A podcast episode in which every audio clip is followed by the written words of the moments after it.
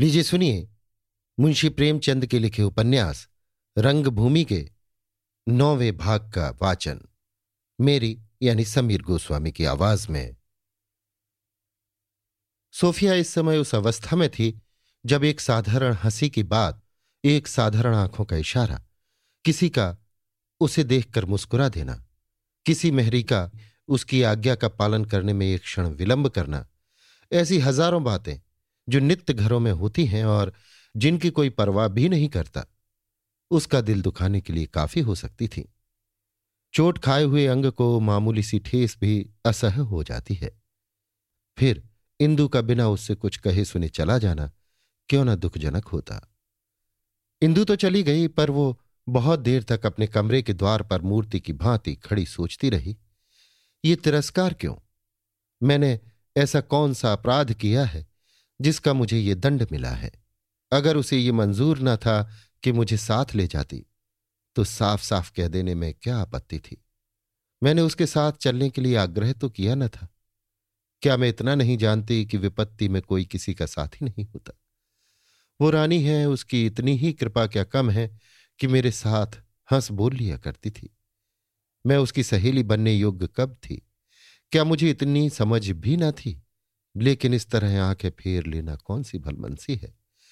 राजा साहब ने ना माना होगा, ये केवल बहाना है।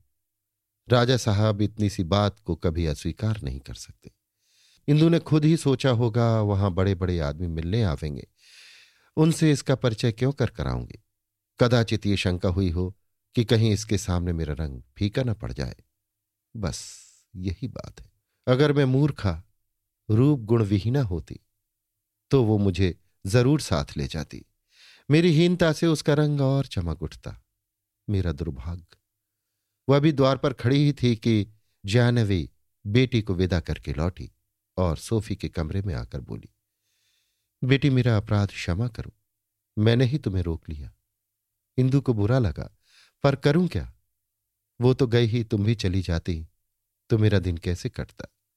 विनय भी राजपुताना जाने को तैयार बैठे। मेरी तो मौत हो जाती। तुम्हारे रहने से मेरा दिल बहलता रहेगा। सच कहती हूँ बेटी, तुमने मुझ पर कोई मोहनी मंत्र फूक दिया है। सोफिया, आपकी शालीनता है जो ऐसा कहती है। मुझे खेद है, इंदु ने जाते समय मुझसे हाथ भी न मिलाया।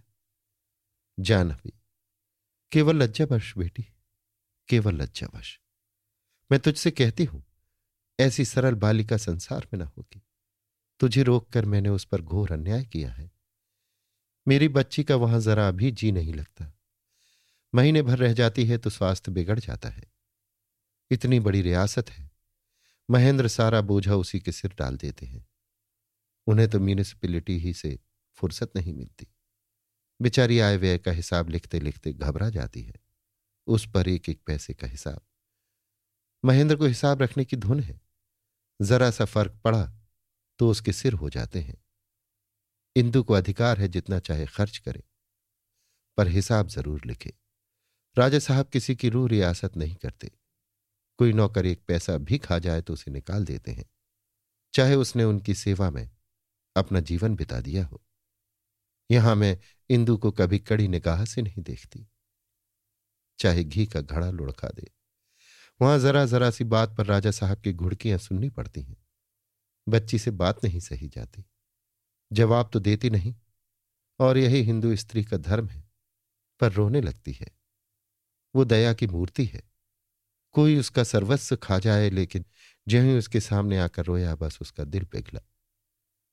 सोफी, भगवान ने मुझे दो बच्चे दिए, और दोनों ही को देखकर हृदय शीतल हो जाता है।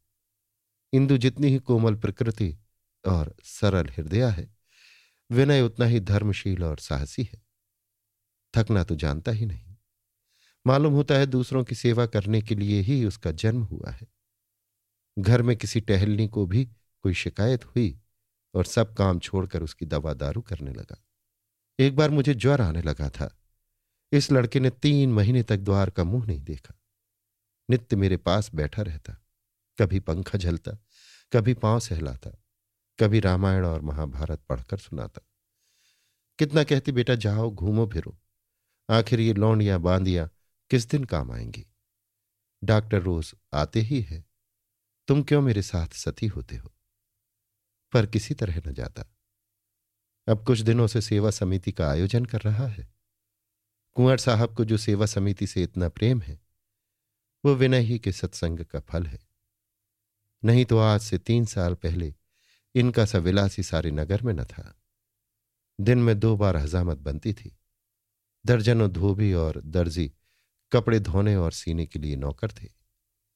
पेरिस से एक कुशल धोबी कपड़े संवारने के लिए आया था। कश्मीर और इटली के बावरची खाना पकाते थे। तस्वीरों का इतना व्यसन था कि कई बार अच्छे चित्र लेने के लिए इटली तक की यात्रा की। तुम उन दिनों मंसूरी रही होगी। सैर करने निकलते तो सशस्त्र सवारों का एक दल साथ चलता। शिकार खेलने की लत थी। महीनों शिकार खेलते रहते। कभी कश्मीर, कभी बीकानेर, कभी नेपाल। केवल शिकार खेलने जाते। विनय ने उनकी काया ही पलट दी। जन्म का विरागी है। पूर्व जन्म में अवश्य कोई ऋषि रहा होगा। सोफी, आपके दिल में सेवा और भक्ति के इतने ऊँचे भाव कैसे जागृत हुए? यहाँ तो प्रायः रानी अपने भोग विलास में ही मग्न रहती हैं। जाह्नवी बेटी, ये डॉक्टर गांगुली के सदुपदेश का फल है। जब इंदु दो साल की थी तो मैं बीमार पड़ी। डॉक्टर गांगुली मेरी दवा करने के लिए आए। हृदय का रोग था, जी घबराया करता। मानो किसी ने उच्चाटन मंत्र मार दिया हो। डॉक्टर महोदय ने मुझे महाभारत पढ़कर सुनाना शुरू किया। उसमें मेरा ऐसा जी लगा कि कभी कभी आधी रात तक बैठी पढ़ा करती। थक जाती तो डॉक्टर साहब से पढ़वा कर सुनती। फिर तो वीरतापूर्ण कथाओं के पढ़ने का मुझे ऐसा चस्का लगा कि राजपूतों की ऐसी कोई कथा नहीं जो मैंने ना पढ़ी हो। उसी समय से मेरे मन में जाति प्रेम का भाव अंकुरित हुआ।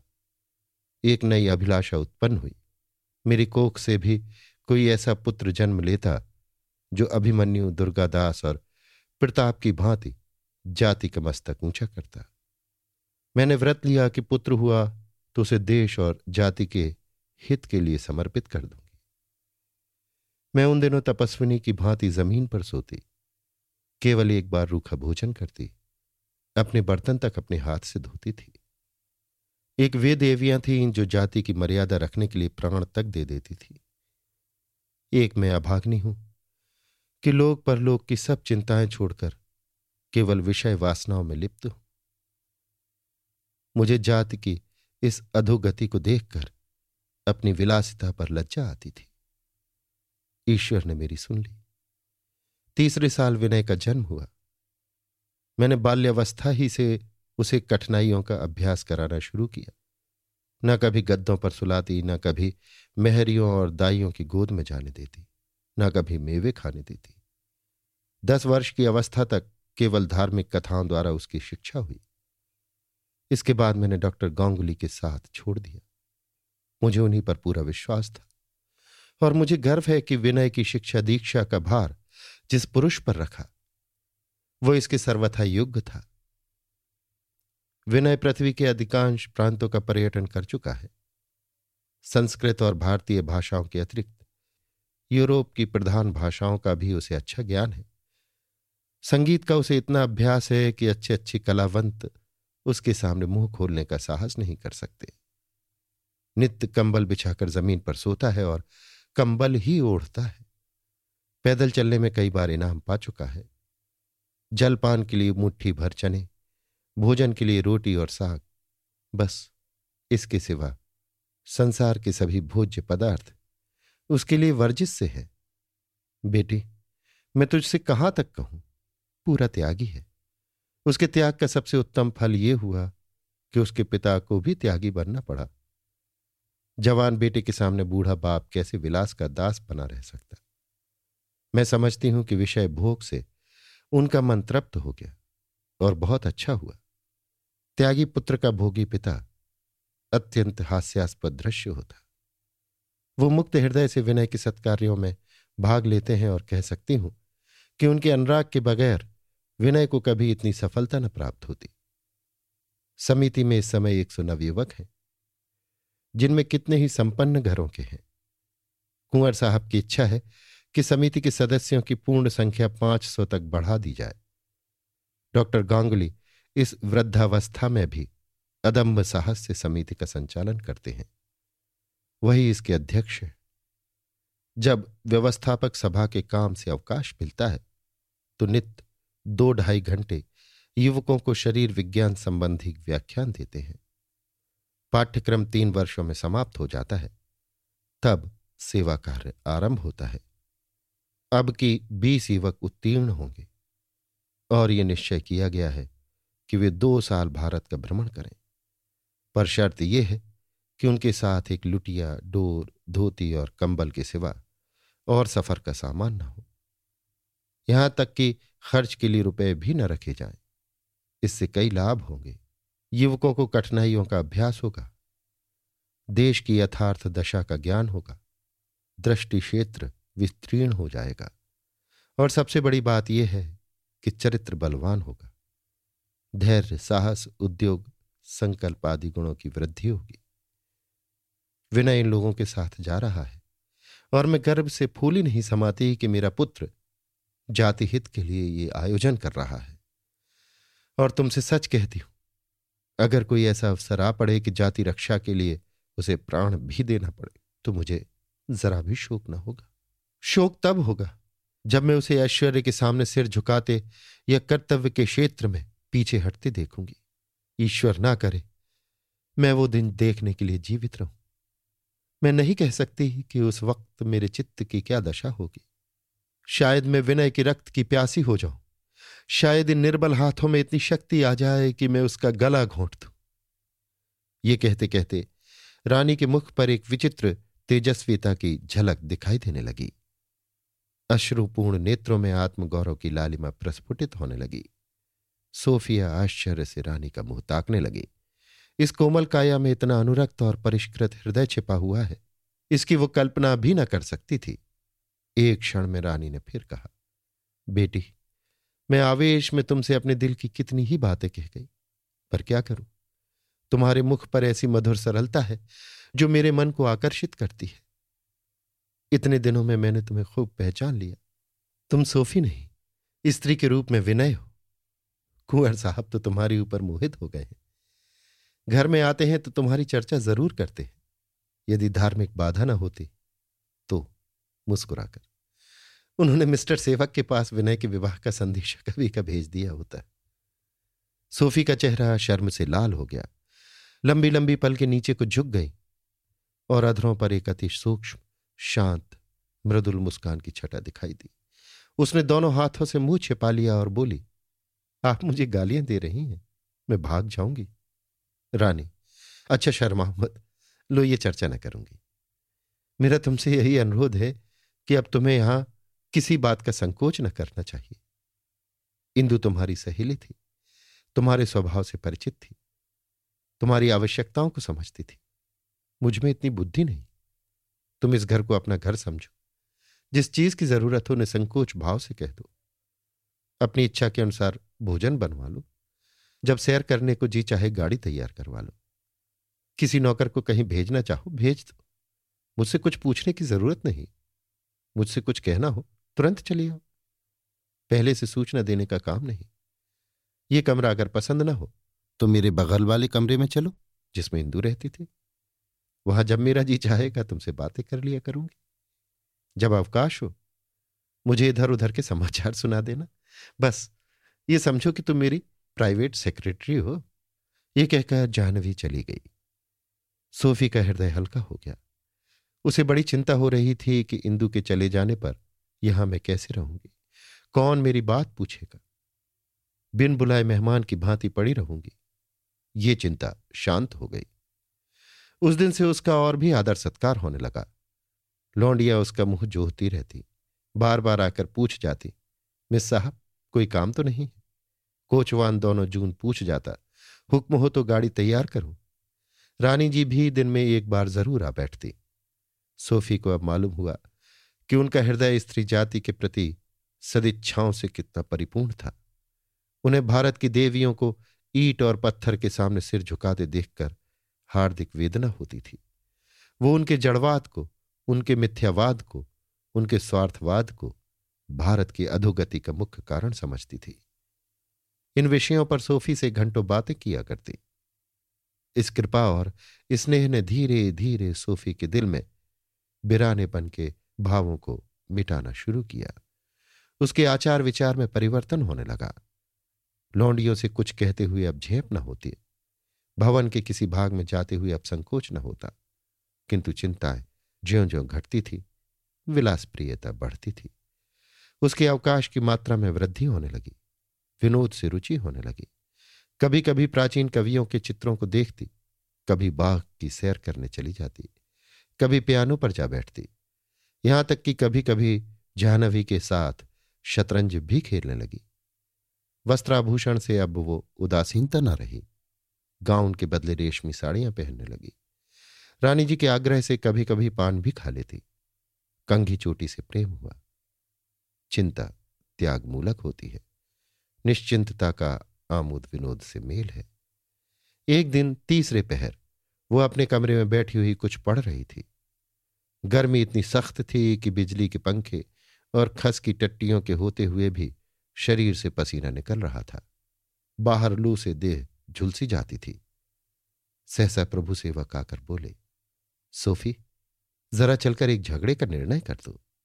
मैंने एक कविता लिखी है। विनय सिंह को उसके विषय में कई शंकाएँ हैं। मैं कुछ कहता हूँ, वो कुछ कहते हैं। फैसला तुम्हारे ऊपर छोड़ा गया है, जरा चलो। सोफी, मैं काव्य संबंधी विवाद का क्या निर्णय करूँगी? पिंगल का अक्षर तक नहीं जानती, अलंकारों का लेश मात्र भी ज्ञान नहीं। मुझे व्यर्थ ले जाते हो? प्रभु सेवक, उस झगड़े का निर्णय करने के लिए पिंगल जानने की ज़रूरत नहीं। मेरे और उनके आदर्श में विरोध है। चलो तो।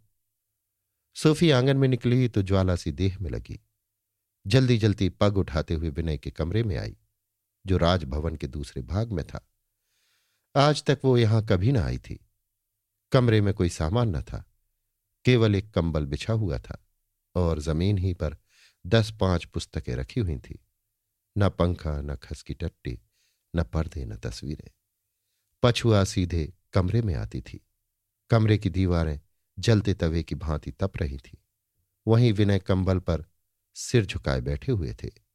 सोफी को देखते ही वो उठ खड़े हुए और उसके लिए कुर्सी लाने दौड़े। सोफी, कहाँ जा रहे हैं? प्रभु सेवक, मुस्कुराकर, तुम्हारे लिए कुर्सी लाने। सोफी, वो कुर्सी लाएँगे और मैं बैठूँगी। कितनी भद्दी बात है। प्रभु सेवक, मैं रोकता भी तो वो ना मानते। सोफी, इस कमरे में इनसे कैसे रहा जाता है? प्रभु सेवक, पूरे योगी है। मैं तो प्रेमवश चला आता हूँ। इतने में विनय ने एक गद्देदार कुर्सी लाकर सोफी के लिए रख दी। सोफी संकोच और लज्जा से गड़ी जा रही थी। विनय की ऐसी दशा हो रही थी, मानो पानी में भीग रहे हैं। सोफी मन में कहती, कैसा आदर्श जीवन है? विनय मन में कहते थे, कितना अनुपम सौंदर्य है। दोनों अपनी अपनी जगह खड़े रहे। आखिर विनय को एक युक्ति सूझी प्रभु सेवक की ओर देखकर बोले, हम और तुम वादी हैं, खड़े रह सकते हैं, पर न्यायाधीश का तो उच्च स्थान पर बैठना ही उचित है। सोफी ने प्रभु सेवक की ओर ताकते हुए उत्तर दिया, खेल में बालक अपने को भूल नहीं जाता। अंत में तीनों प्राणी कंबल पर बैठे। प्रभु सेवक ने अपनी कविता पढ़ सुनाई। कविता माधुर्य में डूबी हुई, उच्च और पवित्र भावों से परिपूर्ण थी। कवि ने प्रसाद गुण कूट कूट कर भर दिया था। विषय था। एक माता का अपनी पुत्री को आशीर्वाद। पुत्री ससुराल जा रही है। माता उसे गले लगाकर आशीर्वाद देती है। पुत्री, तू पति परायणा हो। तेरी गोद फले। उसमें फूल कैसे कोमल बच्चे खेले। उनकी मधुर हास्य ध्वनि से तेरा घर और आँगन गूंजे। तुझ पर लक्ष्मी की कृपा हो। तू पत्थर भी छुए तो कंचन हो जाए। तेरा पति तुझ पर उसी भांत अपने प्रेम की छाया रखे जैसे छप्पर दीवार को अपनी छाया में रखता है। कवि ने इन भावों के अंतर्गत दाम्पत्य जीवन का ऐसा सुललित चित्र खींचा था कि उसमें प्रकाश, पुष्प और प्रेम का आधिक्य था। कहीं वे अंधेरी घाटियाँ न थीं, जिनमें हम गिर पड़ते हैं। कहीं वे कांटे न थे, जो हमारे पैरों में चुभते हैं। कहीं वो विकार न था, जो हमें मार्ग से विचलित कर देता है। कविता समाप्त करके प्रभु सेवक ने विनय सिंह से कहा अब आपको इस विषय में जो कुछ कहना हो, कहिए। विनय सिंह ने सकचाते हुए उत्तर दिया, मुझे जो कुछ कहना था, कह चुका। प्रभु सेवक, फिर से कहिए। विनय सिंह बार बार वही बातें क्या कहूँ? प्रभु सेवक, मैं आपके कथन का भावार्थ कर दूँ? विनय सिंह, मेरे मन में एक बात आई कह दी। आप व्यर्थ उसे इतना बढ़ा रहे हैं। प्रभु सेवक आखिर उन भावों को सोफी के सामने प्रकट करते क्यों शर्माते हैं? विनय सिंह, शर्माता नहीं हूँ, लेकिन मेरा आपसे कोई विवाद नहीं है। आपको मानव जीवन का ये आदर्श सर्वोत्तम प्रतीत होता है। मुझे वो अपनी वर्तमान अवस्था के प्रतिकूल जान पड़ता है। इसमें झगड़े की कोई बात नहीं है। प्रभु सेवक, हंसकर हाँ यही तो मैं आपसे कहलवाना चाहता हूँ कि आप उसे वर्तमान अवस्था के प्रतिकूल क्यों समझते हैं? क्या आपके विचार में दाम्पत्य जीवन सर्वथा निंद है? और क्या संसार के समस्त प्राणियों को संन्यास धारण कर लेना चाहिए? विनय सिंह, ये मेरा आशय कदापि नहीं कि संसार के समस्त प्राणियों को संन्यास धारण कर लेना चाहिए। मेरा आशय केवल यह था कि दाम्पत्य जीवन स्वार्थपरता का पोषक है। इसके लिए प्रमाण की आवश्यकता नहीं। और इस अधोगति की दशा में जबकि स्वार्थ हमारी नसों में कूट कूट कर भरा हुआ है। जबकि हम बिना स्वार्थ के कोई काम या कोई बात नहीं करते। यहाँ तक कि माता पुत्र संबंध में गुरु शिष्य संबंध में पत्नी पुरुष संबंध में स्वार्थ का प्राधान्य हो गया है। किसी उच्च कोटि के कवि के लिए दाम्पत्य जीवन की सराहना करना, उसकी तारीफों के पुल बांधना शोभा नहीं देता। हम दाम्पत्य सुख के दास हो रहे हैं। हमने इसी को अपने जीवन का लक्ष्य समझ रखा है। इस समय हमें ऐसे व्रतधारियों की, त्यागियों की, परमार्थ सेवियों की आवश्यकता है, जो जाति के उद्धार के लिए अपने प्राण तक दे दें हमारे कविजनों को इन्हीं उच्च और पवित्र भावों को उत्तेजित करना चाहिए। हमारे देश में जनसंख्या ज़रूरत से ज़्यादा हो गई है। हमारी जननी संतान वृद्धि के भार को अब नहीं संभाल सकती। विद्यालयों में सड़कों पर गलियों में इतने बालक दिखाई देते हैं कि समझ में नहीं आता ये क्या करेंगे। हमारे देश में इतनी उपज भी नहीं होती कि सबके लिए एक बार इच्छापूर्ण भोजन भी प्राप्त हो। भोजन का अभाव ही हमारे नैतिक और आर्थिक पतन का मुख्य कारण है। आपकी कविता सर्वथा असामयिक है। मेरे विचार में इससे समाज का उपकार नहीं हो सकता। इस समय हमारे कवियों का कर्तव्य है त्याग का महत्व दिखाना। ब्रह्मचर्य में अनुराग उत्पन्न करना, आत्मनिग्रह का उपदेश करना। दाम्पत्य तो दासत्व का मूल है। और ये समय उसके गुणगान के लिए अनुकूल नहीं है। प्रभु सेवक, आपको जो कुछ कहना था कह चुके? विनय सिंह, अभी बहुत कुछ कहा जा सकता है, पर इस समय इतना ही काफ़ी है। प्रभु सेवक मैं आपसे पहले ही कह चुका हूँ कि बलिदान और त्याग के आदर्श की मैं निंदा नहीं करता। वो मनुष्य के लिए सबसे ऊँचा स्थान है और वो धन्य है जो उसे प्राप्त कर ले। किंतु जिस प्रकार कुछ व्रतधारियों के निर्जल और निराहार रहने से अन्न और जल की उपयोगिता में बाधा नहीं पड़ती, उसी प्रकार दो चार योगियों के त्याग से दाम्पत्य जीवन त्याज्य नहीं हो जाता। दाम्पत्य मनुष्य के सामाजिक जीवन का मूल है। उसका त्याग कर दीजिए। बस, हमारे सामाजिक संगठन का शिराज बिखर जाएगा और हमारी दशा पशुओं के समान हो जाएगी। गृहस्थ को ऋषियों ने सर्वोच्च धर्म कहा है और अगर शांत हृदय से विचार कीजिए तो विदित हो जाएगा कि ऋषियों का यह कथन अतियुक्ति मात्र नहीं है। दया, सहानुभूति, सहिष्णुता, उपकार, त्याग आदि देवोचित गुणों के विकास के जैसे सुयोग गृहस्थ जीवन में प्राप्त होते हैं और किसी अवस्था में नहीं मिल सकते। मुझे तो यहाँ तक कहने में संकोच नहीं है कि मनुष्य के लिए यही एक ऐसी व्यवस्था है जो स्वाभाविक कही जा सकती है। जिन कृत्यों ने मानव जाति का मुख उज्जवल कर दिया है, उनका श्रेय योगियों को नहीं, दाम्पत्य सुख भोगियों को है। हरिश्चंद्र योगी नहीं थे, रामचंद्र योगी नहीं थे, कृष्ण त्यागी नहीं थे, नेपोलियन त्यागी नहीं था, नेल्सन योगी नहीं था। धर्म और विज्ञान के क्षेत्र में त्यागियों ने अवश्य कीर्ति लाभ की है। लेकिन कर्म क्षेत्र में यश का सहरा भोगियों ही के सिर बंधा है। इतिहास में ऐसा एक भी प्रमाण नहीं मिलता कि किसी जाति का उद्धार त्यागियों द्वारा हुआ हो। आज भी हिंदुस्तान में दस लाख से अधिक त्यागी बसते हैं। पर कौन कह सकता है कि उनसे समाज का कुछ उपकार हो रहा है? संभव है अप्रत्यक्ष रूप से होता हो, पर प्रत्यक्ष रूप से नहीं होता। फिर यह आशा क्यों कर की जा सकती है कि दाम्पत्य जीवन की अवहेलना से जाति का विशेष उपकार होगा? हाँ, अगर अविचार को आप उपकार कहें तो अवश्य उपकार होगा। यह कथन समाप्त करके प्रभु सेवक ने सोफिया से कहा, तुमने दोनों वादियों के कथन सुन लिए। तुम इस समय न्याय के आसन पर हो। सत्यासत्य का निर्णय करो। सोफी, इसका निर्णय तो तुम आप ही कर सकते हो। तुम्हारी समझ में संगीत बहुत अच्छी चीज़ है। प्रभु सेवक, अवश्य।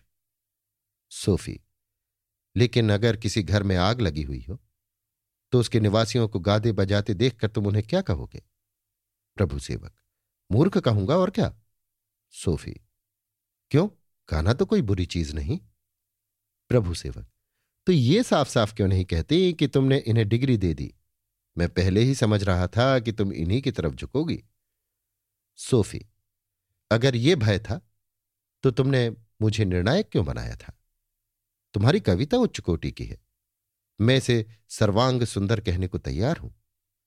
लेकिन तुम्हारा कर्तव्य है कि अपनी इस अलौकिक शक्ति को स्वदेश बंधुओं के हित में लगाओ। अवनति की दशा में श्रृंगार और प्रेम का राग अलापने की ज़रूरत नहीं होती। इसे तुम भी स्वीकार करोगे। सामान्य कवियों के लिए कोई बंधन नहीं है, उन पर कोई उत्तरदायित्व तो नहीं है। लेकिन तुम्हें ईश्वर ने जितनी ही महत्वपूर्ण शक्ति प्रदान की है, उतना ही उत्तरदायित्व भी तुम्हारे ऊपर ज़्यादा है। जब सोफिया चली गई तो विनय ने प्रभु सेवक से कहा, मैं इस निर्णय को पहले ही से जानता था। तुम लज्जित तो ना हुए होगे?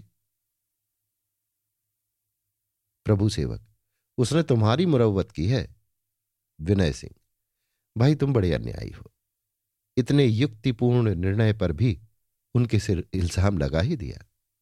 मैं तो उनकी विचारशीलता का पहले ही से कायल था। आज से भक्त हो गया। इस निर्णय ने मेरे भाग्य का निर्णय कर दिया। प्रभु, मुझे स्वप्न में भी ये आशा न थी कि मैं इतनी आसानी से लालसा का दास हो जाऊँगा। मैं मार्ग से विचलित हो गया। मेरा संयम कपटी मित्र की भांति परीक्षा के पहले ही अवसर पर मेरा साथ छोड़ गया। मैं भली भांति जानता हूँ कि मैं आकाश के तारे तोड़ने जा रहा हूँ। वो फल खाने जा रहा हूँ, जो मेरे लिए वर्जित है। खूब जानता हूँ प्रभु, कि मैं अपने जीवन को नैराश्य की वेदी पर बलिदान कर रहा हूँ। अपनी पूज्य माता के हृदय पर कुठारा गहात कर रहा हूँ। अपनी मर्यादा की नौका को कलंक के सागर में डुबा रहा हूँ। अपनी महत्वाकांक्षाओं को विसर्जित कर रहा हूँ, पर मेरा अंतकरण इसके लिए मेरा तिरस्कार नहीं करता। सोफिया मेरी किसी तरह नहीं हो सकती, पर मैं उसका हो गया और आजीवन उसी का रहूँगा। प्रभु सेवक, विनय, अगर सोफी को यह बात मालूम हो गई तो वो यहाँ एक क्षण भी ना रहेगी। कहीं वो आत्महत्या न कर ले, ईश्वर के लिए अनर्थ ना करो। विनय सिंह, नहीं प्रभु मैं बहुत जल्द यहाँ से चला जाऊँगा और फिर कभी ना आऊँगा। मेरा हृदय जलकर भस्म हो जाए, पर सोफी को आँच भी न लगने पावेगी। मैं दूर देश में बैठा हुआ इस विद्या, विवेक और पवित्रता की देवी की उपासना किया करूँगा। मैं तुमसे सत्य कहता हूँ, मेरे प्रेम में वासना कलेश भी नहीं है। मेरे जीवन को सार्थक बनाने के लिए ये अनुराग ही काफ़ी है। ये मत समझो कि मैं सेवा धर्म का त्याग कर रहा हूँ। नहीं, ऐसा ना होगा। मैं अब भी सेवा मार्ग का अनुगामी रहूँगा। अंतर केवल इतना होगा कि निराकार की जगह साकार की, अदृश्य की जगह दृश्यमान की भक्ति करूँगा। सहसा जानवी ने आकर कहा, विनय, जरा इंदु के पास चले जाओ। कई दिन से उसका समाचार नहीं मिला। मुझे शंका हो रही है, कहीं बीमार तो नहीं हो गई। खत भेजने में इतना विलंब तो कभी न करती थी। विनय तैयार हो गए। कुर्ता पहना, हाथ में सौटा लिया और चल दिए। प्रभु सेवक सोफी के पास आकर बैठ गए और सोचने लगे, विनय सिंह की बातें इससे कहूँ या न कहूँ? सोफी ने उन्हें चिंतित देखकर पूछा, कुंवर साहब कुछ कहते थे? प्रभु सेवक, उस विषय में तो कुछ नहीं कहते थे, पर तुम्हारे विषय में ऐसे भाव प्रकट किए, जिनकी संभावना मेरी कल्पना में भी ना आ सकती थी। सोफी ने क्षण भर ज़मीन की ओर ताकने के बाद कहा। मैं समझती हूँ, पहले ही समझ जाना चाहिए था, पर मैं इससे चिंतित नहीं हूँ। ये भावना मेरे हृदय में उसी दिन अंकुरित हुई, जब यहाँ आने के चौथे दिन बाद मैंने आँखें खोली और उस अर्धचेतना की दशा में एक देव मूर्ति को सामने खड़े अपनी ओर वात्सल्य दृष्टि से देखते हुए पाया। वो दृष्टि और वो मूर्ति आज तक मेरे हृदय पर अंकित है और सदैव अंकित रहेगी। प्रभु सेवक। सोफी, तुम्हें यह कहते हुए लज्जा नहीं आती? सोफिया, नहीं, लज्जा नहीं आती। लज्जा की बात ही नहीं। है वो मुझे अपने प्रेम के योग्य समझते हैं। ये मेरे लिए गौरव की बात है। ऐसे साधु प्रकृति, ऐसे त्याग मूर्ति, ऐसे सदुत्साही पुरुष की प्रेम पात्री बनने में कोई लज्जा नहीं। अगर प्रेम प्रसाद पाकर किसी युवती को गर्व होना चाहिए तो वो युवती मैं हूँ। यही वरदान था, जिसके लिए मैं इतने दिनों तक शांत भाव से धैर्य धारण किए हुए मन में तप कर रही थी। वो वरदान आज मुझे मिल गया है। तो ये मेरे लिए लज्जा की बात नहीं, आनंद की बात है। प्रभु सेवक, धर्म विरोध के होते हुए भी? सोफिया, ये विचार उन लोगों के लिए है, जिनके प्रेम वासनाओं से युक्त होते हैं। प्रेम और वासना में उतना ही अंतर है जितना कंचन और कांच में। प्रेम की सीमा भक्ति से मिलती है और उनमें केवल मात्रा का भेद है। भक्ति में सम्मान का और प्रेम में सेवा भाव का आधिक्य होता है। प्रेम के लिए धर्म की विभिन्नता कोई बंधन नहीं है। ऐसी बाधाएँ उस मनोभाव के लिए है, जिसका अंत विवाह है। उस प्रेम के लिए नहीं, जिसका अंत बलिदान है। प्रभु सेवक, मैंने तुम्हें जता दिया, यहाँ से चलने के लिए तैयार रहो। सोफिया, मगर घर पर किसी से इसकी चर्चा करने की ज़रूरत नहीं। प्रभु सेवक इससे निश्चिंत रहो। सोफिया, कुछ निश्चय हुआ यहाँ से उनके जाने का कब इरादा है? प्रभु सेवक, तैयारियाँ हो रही हैं। रानी जी को यह बात मालूम हुई तो विनय के लिए कुशल नहीं। मुझे आश्चर्य न होगा अगर ममा से इसकी शिकायत करें। सोफिया ने गर्व से सिर उठाकर कहा, प्रभु, कैसी बच्चों की सी बातें करते हो? प्रेम अभय का मंत्र है। प्रेम का उपासक संसार की समस्त चिंता और बाधाओं से मुक्त हो जाता है। प्रभु सेवक चले गए तो सोफिया ने किताब बंद कर दी और बाग में आकर हरी घास पर लेट गई।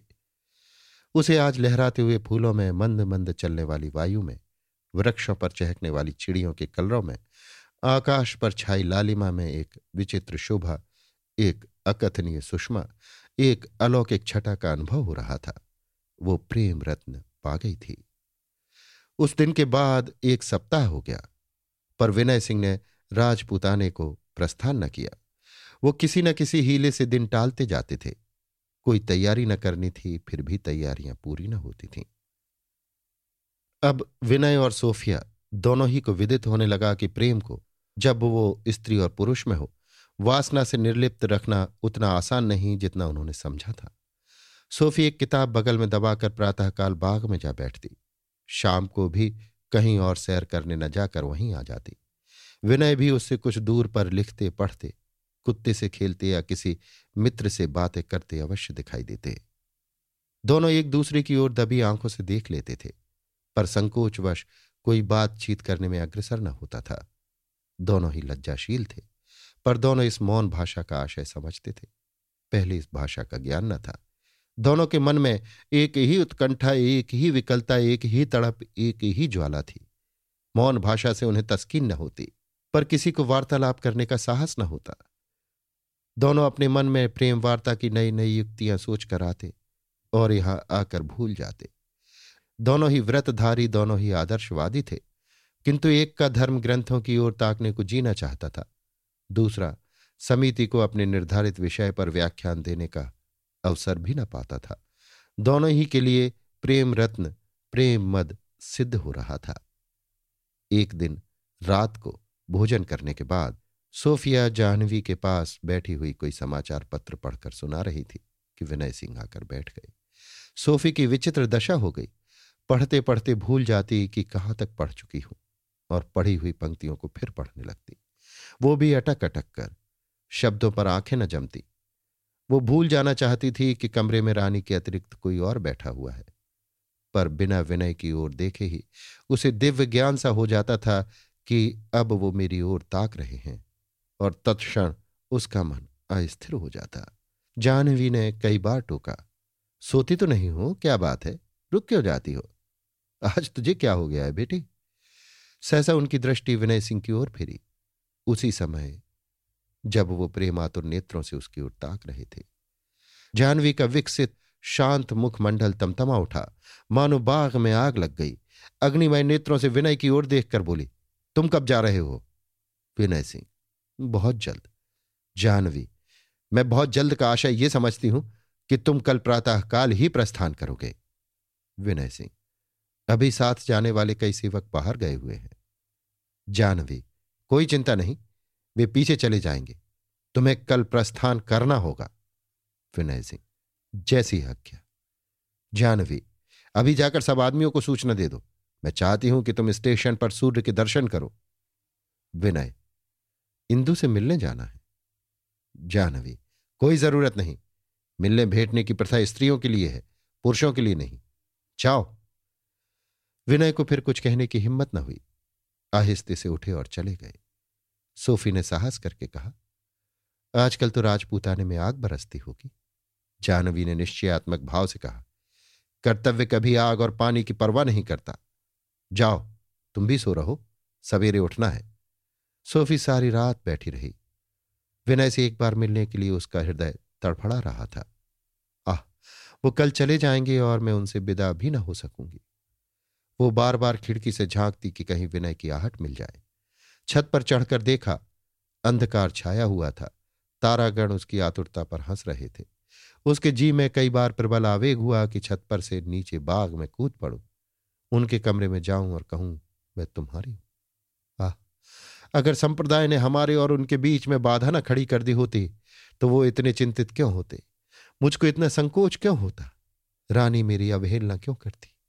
अगर मैं राजपूतानी होती तो रानी सहर्ष मुझे स्वीकार करती। मैं ईसा की अनुचरी होने के कारण त्याज हूँ।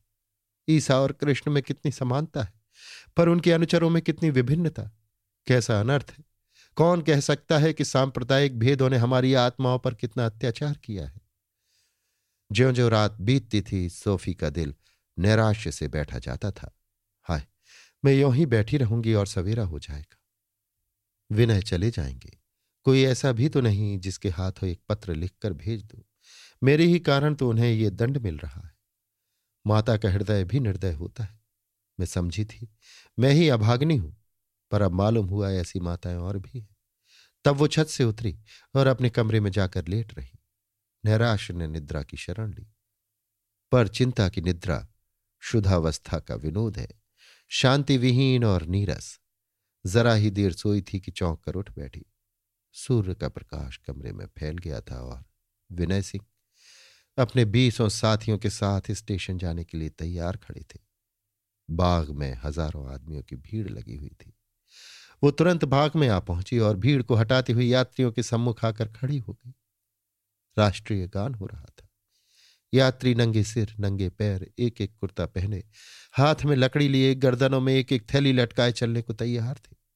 सबके सब प्रसन्न वदन उल्लास से भरे हुए। जातीयता के गर्व से उन्मत्त थे, जिनको देखकर दर्शकों के मन गौरवान्वित हो रहे थे। एक क्षण में रानी जानवी आई और यात्रियों के मस्तक पर केशर के तिलक लगाए तब कुंवर भरत सिंह ने आकर उनके गलों में हार पहनाए इसके बाद डॉक्टर गांगुली ने चुने हुए शब्दों में उन्हें उपदेश दिया। उपदेश सुनकर यात्री लोग प्रस्थित हुए। जय जयकार की ध्वनि सहस्त्र सहस्त्र कंठों से निकलकर वायुमंडल को प्रतिध्वनित करने लगी। स्त्रियों और पुरुषों का एक समूह उनके पीछे पीछे चला। सोफिया चित्रवत खड़ी ये दृश्य देख रही थी। उसके हृदय में बार बार उत्कंठा होती थी। मैं भी इन्हीं यात्रियों के साथ चली जाऊँ। और अपने दुखित बंधुओं की सेवा करूँ। उसकी आँखें विनय सिंह की ओर लगी हुई थी। एकाएक विनय सिंह की आँखें उसकी ओर फिरी। उनमें कितना नैराश्य था, कितनी मर्म वेदना, कितनी विवशता, कितना विनय। वो सब यात्रियों के पीछे चल रहे थे, बहुत धीरे धीरे। मानो पैरों में बेड़ी पड़ी हो। सोफिया उपचेतना की अवस्था में यात्रियों के पीछे पीछे चली और उसी दशा में सड़क पर आ पहुँची। फिर चौराहा मिला। इसके बाद किसी राजा का विशाल भवन मिला। पर अभी तक सोफी को खबर न हुई कि मैं इनके साथ चली आ रही हूँ। उसे इस समय विनय सिंह के सिवा और कोई नज़र ही ना आता था। कोई प्रबल आकर्षण उसे खींचे लिए जाता था। यहाँ तक कि वो स्टेशन के समीप के चौराहे पर पहुँच गई। अचानक उसके कानों में प्रभु सेवक की आवाज़ आई, जो बड़े वेग से फिटन दौड़ाए चले आते थे। प्रभु सेवक ने पूछा, सोफी, तुम कहाँ जा रही हो? जूते तक नहीं, केवल स्लीपर पहने हो? सोफिया पर घड़ों पानी पड़ गया। आह, मैं इस वेश में कहाँ चली आई? मुझे सुध ना रही। लजाती हुई बोली, कहीं तो नहीं, प्रभु सेवक, क्या इन लोगों के साथ स्टेशन तक जाओगी? आओ, गाड़ी पर बैठ जाओ, मैं भी वहीं चलता हूँ। मुझे तो अभी अभी मालूम हुआ कि ये लोग जा रहे हैं। जल्दी से गाड़ी तैयार करके आ पहुँचा। नहीं तो मुलाकात भी ना होती। सोफी, मैं इतनी दूर निकल आई और जरा भी ख्याल ना आया कि कहाँ जा रही हूँ। प्रभु सेवक, आकर बैठ ना जाओ, इतनी दूर आई हो तो स्टेशन तक और चली चलो। सोफी, मैं स्टेशन न जाऊँगी, यहीं से लौट जाऊँगी। प्रभु सेवक, मैं स्टेशन से लौटता हुआ आऊँगा, आज तुम्हें मेरे साथ घर चलना होगा। सोफी, मैं वहाँ ना जाऊँगी। प्रभु सेवक बड़े पापा बहुत नाराज़ होंगे। आज उन्होंने तुम्हें बहुत आग्रह करके बुलाया है। सोफी, जब तक ममा मुझे खुद आकर न ले जाएँगी, उस घर में कदम न रखूँगी। ये कहकर सोफी लौट पड़ी और प्रभु सेवक स्टेशन की तरफ़ चल दिए। स्टेशन पर पहुंचकर विनय ने चारों तरफ़ आँखें फाड़ फाड़ कर देखा, सोफी ना थी। प्रभु सेवक ने उनके कान में कहा, धर्मशाले तक यों ही रात के कपड़े पहने चली आई थी, वहाँ से लौट गई। जाकर खत ज़रूर लिखिएगा, वरना वो राजपुताने जा पहुंचेगी। विनय ने गदगद कंठ से कहा, केवल देह लेकर जा रहा हूँ, हृदय यहीं छोड़े जाता हूँ। अभी आप सुन रहे थे मुंशी प्रेमचंद के लिखे उपन्यास, रंगभूमि के नौवे भाग का वाचन, मेरी यानी समीर गोस्वामी की आवाज़ में।